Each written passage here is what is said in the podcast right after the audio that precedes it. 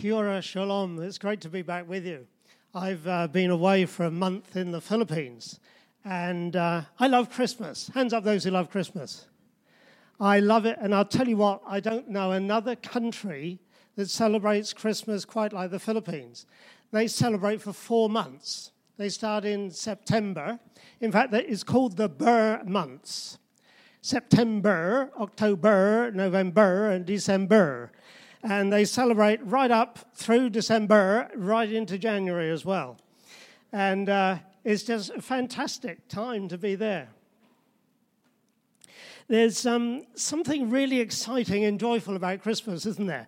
I love the lights. In fact, I, I try and cover our house completely with lights inside and out. So uh, if I look tired, it's because I was doing that yesterday. And uh, I love um, Christmas trees and my wife loves decorating them as well. And I love Christmas carols. But I guess the um, thing that we like the most is the gifts, the presents. You know, the gifts giving to other people, but the thing we like the most is those that are given to us, eh? And um, the problem is that we can be disappointed in those gifts. But I'm lucky. I have a birthday in January. So if I don't get what I want at Christmas, I can put it on the list for my birthday. Another occasion we like to give gifts is when a baby is born, particularly the first one, because often the parents, they know nothing about bringing up children and they haven't been able to acquire all that you need for babies, so they like us to give them something to help. And so we tend to be a little bit more strategic. Instead of giving cards and um, chocolates and flowers, we like to give something really helpful. And, and I'm just going to give you a brief suggestion, okay? Diaper, nappies, cuddly toys, zinc cream, onesies, towels, cuddly toys, blankets, sheets, cuddly toys. Practical, useful, and very welcome gifts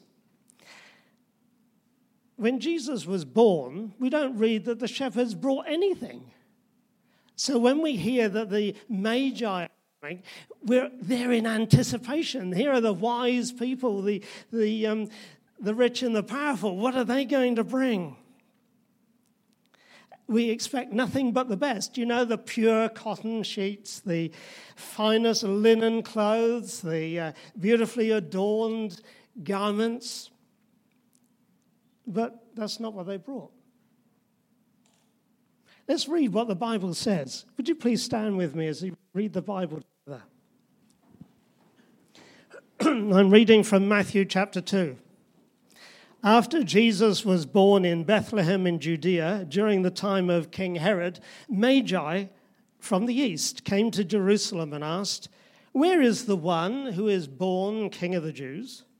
We saw his star in the east and have come to worship him. When King Herod heard this, he was disturbed, and all Jerusalem with him. When he called together all the people's chief priests and teachers of the law, he asked them where the Christ was to be born.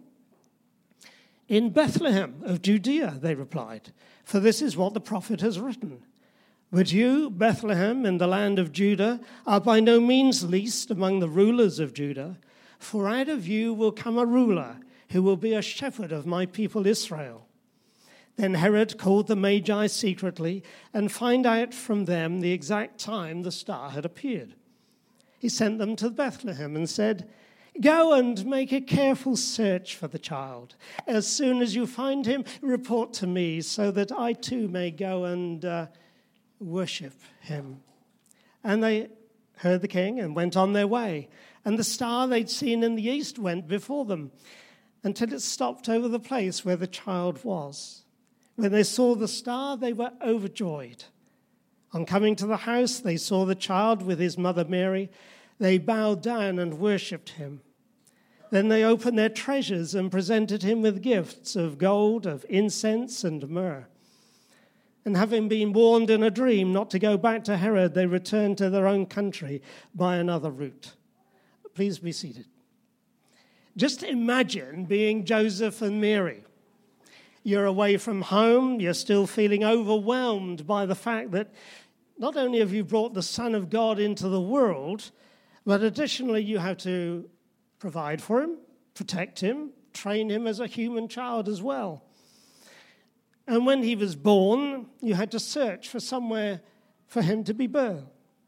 Only place available was a cave in the side of a hill where the animals are kept. And Jesus was laid in an animal feeding trough.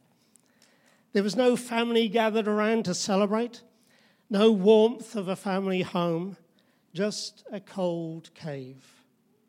And you're there feeling rejected and lonely and exhausted and overwhelmed.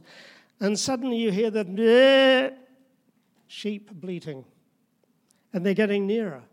What on earth is happening?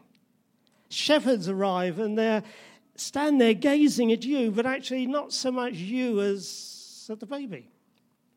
And they tell of seeing angels and hearing about Jesus' birth. And eventually they go on their way again and they're left as a family alone. We don't know for sure how much longer it was before the Magi arrived, but what we do know is that Jesus must have been under two years old because King Herod consulted the Magi and decided when they didn't come back and tell where Jesus was born, he would go and kill every child under two years old. However long it was, doesn't really matter. The fact is that Mary and Joseph and Jesus had gone back to a sort of normal life again. They resumed their role as parents, a new odd sort of normality. And yet they probably still had their doubts, their fears, their questions. Is Jesus really the promised Messiah? Was all that happened just a dream or our over exaggerated imagination? What are we supposed to do now? And then suddenly, through the darkness and gloom of their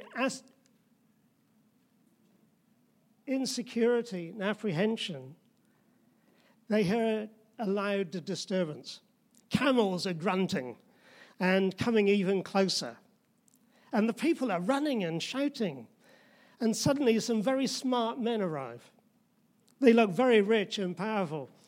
They've obviously traveled for months and are now excited to have reached their final destination. The camels kneel down and they dismount. The entire crowd gathers around to watch. Three of the nobles converse and then approach bearing their gifts. They're looking straight ahead. They don't even see Mary and Joseph. Their gaze is totally fixed on Jesus. One by one, they kneel down and bow before him and open their gifts. But what gifts? Not what we would expect. Forget the nappies, the clothes, the rattles, and the cuddly toys. They gave very strange gifts. And I want us to look at the gifts they gave and try and discover why they gave them. The first one joyfully presents his gift of gold. The second humbly gives his gift of incense. The third seems almost embarrassed and reluctant and hesitant. Nevertheless, he kneels and gives his gift of myrrh. Gold, incense, myrrh. What strange gifts for a baby. The first was the gift of gold. Hands up those who'd like gold. That'd be all right, wouldn't it? The gold is very valuable.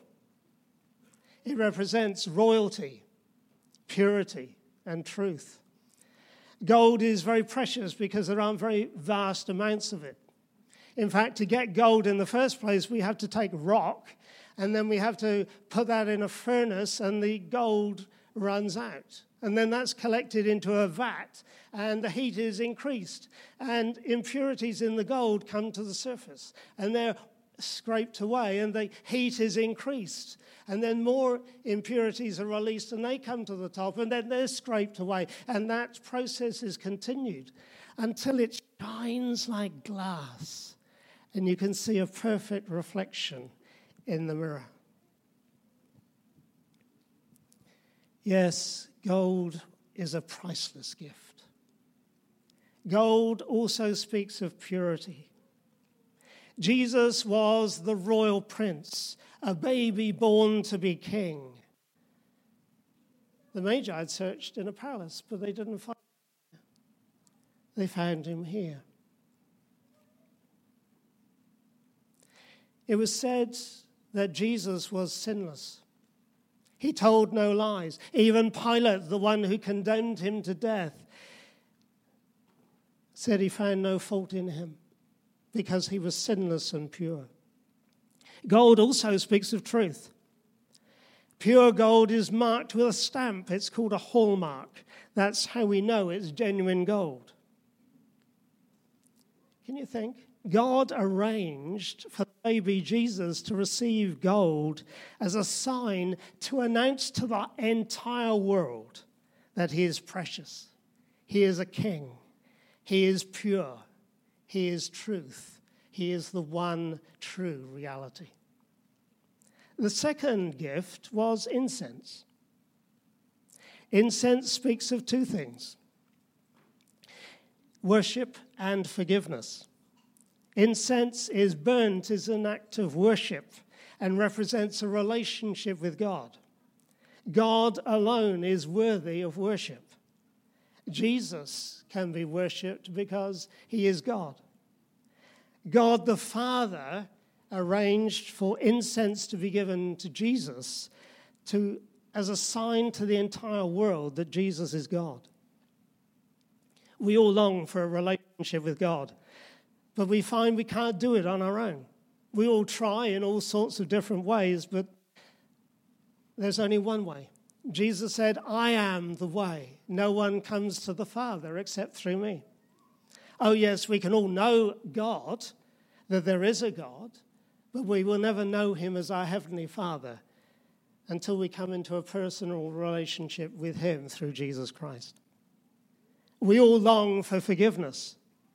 We all know that we do and say things that are wrong and hurt others, and they hurt us. And we end up riddled with guilt. Deep down, there is even greater need for forgiveness because we know that we have rebelled against God and our Maker.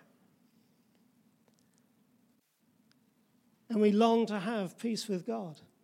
And we can only have that peace with God when we surrender our lives to Jesus Christ, when we ask Him to forgive us and I begin to have a relationship with God through Jesus.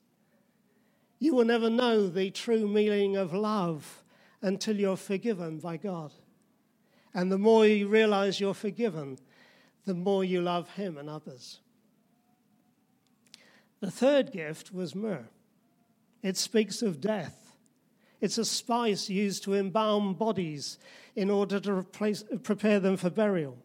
So, why was that given to a new baby? Hands up those who'd like that. In John's record in chapter 19, verses 38 42, we read that after Jesus had died, he was taken down from the cross, and Nicodemus came with myrrh and other spices, and with Joseph of Arimathea wrapped Jesus' body with the spices. Isn't it amazing? God arranged for the Magi to give Jesus the gift of myrrh because God wanted the entire world, including you and me, to know that his son Jesus was born to die. In fact, his name means he shall save his people from their sins. There's only one who can do that, and that is God. Yes, Jesus came to die. He grew up and he lived a perfect life, but he died as a criminal. Not for what he'd done wrong, but for what you and I had done wrong. He died in our place. He could pay the price of our sins because he's spotless. And God, a holy God, demanded a perfect, sinless sacrifice. But Jesus died in triumph. He rose again from the dead. He defeated death he broke the power of guilt and fear. Our greatest fears are the fear of death and the fear of the unknown. As Jesus conquered death, he rose from the dead. And because he lives forever, we know the future is safe in his hands. I'm no longer bound by guilt because I'm forgiven and I'm free. Because he's risen from the dead, I need never be alone again because he sent his spirit to be with us wherever we are. I find it truly amazing that God gave the Magi these gifts to announce the world the baby is God. God arranged for Jesus to receive the gift of gold as a sign that he is precious. He's a king, he's pure, he's the truth, the one true reality. God arranged for incense to be given to Jesus because it's a sign that he is the one who provides a way for us back to an intimate relationship with God as Father. And God arranged for us, for Jesus to have a gift of myrrh, to in, tell the entire world, you and me, to know that his son Jesus was born to die, the final, perfect, all sufficient sacrifice, to show us how much it cost God to win us back and how much God loves us. God broke into the world's history at Christmas the wise men saw God in the face of the child. This Christmas,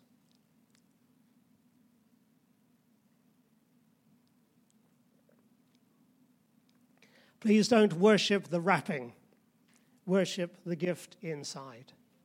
Don't worship the manger, worship and miss the child.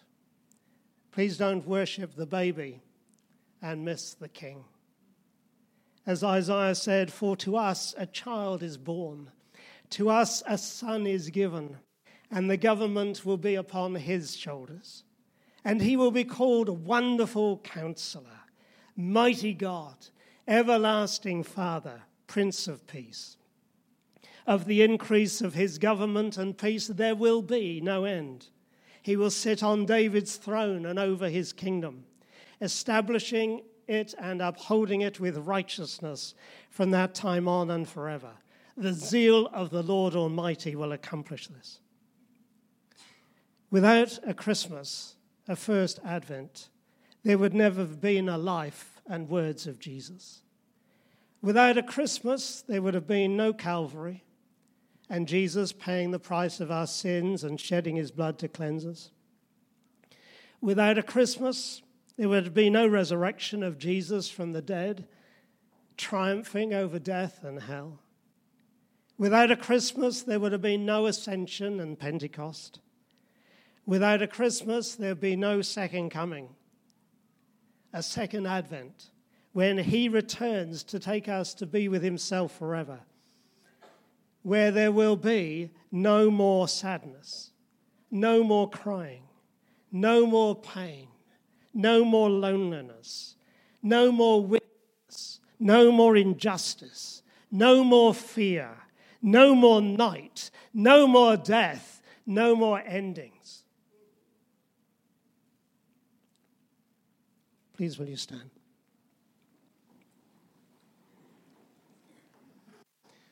Christmas is all about a relationship with God. Today, if you know that God is not your Heavenly Father, you can. All you need to do is to say a prayer inviting God into your life. Thank Jesus for dying in your place and ask Him to forgive you. I'm going to pray a prayer that you can follow. It's going to say, sorry, please, and thank you. So you won't feel embarrassed. We're all going to say it out loud, okay? Just imagine Jesus as a man, not as a baby, as a man standing in front of you. And just say after me Lord Jesus Christ, Lord Jesus Christ, thank you for coming to this earth for me. Thank you for coming to this earth for me. I realize now that the baby of Bethlehem is God. I realize now that the baby of Bethlehem is God. You are a king you are a king. You are the truth. You are the way back to a relationship with God. Please forgive me for all I have done wrong. I now turn away from them. I realize that you died on the cross for me. and now receive your forgiveness. Please come into my life by your Holy Spirit to be with me forever. Thank you, Lord Jesus. Amen. If you prayed that prayer for the first time this morning, you've just begun the most wonderful journey of your life. And you've become a child of God, part of his family. Would you like to just give me a wave? I just want to pray for you. And then at the end of the service, we'd like you to come to the front and we'd just like to give you some literature and to pray with you again. Thank you. Thank you any more. Thank you, Jesus. Father, I thank you for those that pray that prayer for the first time this morning. Lord, I ask you to fill them with your Holy Spirit. Give them the new joy of Christmas, of knowing that they have a relationship with their Heavenly Father, and that you will never, ever leave them or forsake them, that you will be with them from this moment on. Give them the royal joy and peace of a new life in you, I pray in Jesus' name. And Father, I pray for everyone here today. Thank you for bringing us here. Thank you for these wonderful families. Lord, I pray that you'll bless every marriage here, every family here. Lord, every home. Bless them in every way their finances, their health. And Lord, may they know the joy of your presence, your smile on them. May they celebrate the wonder of your incarnation. For I ask it in Jesus' name. Please be seated. Thank you.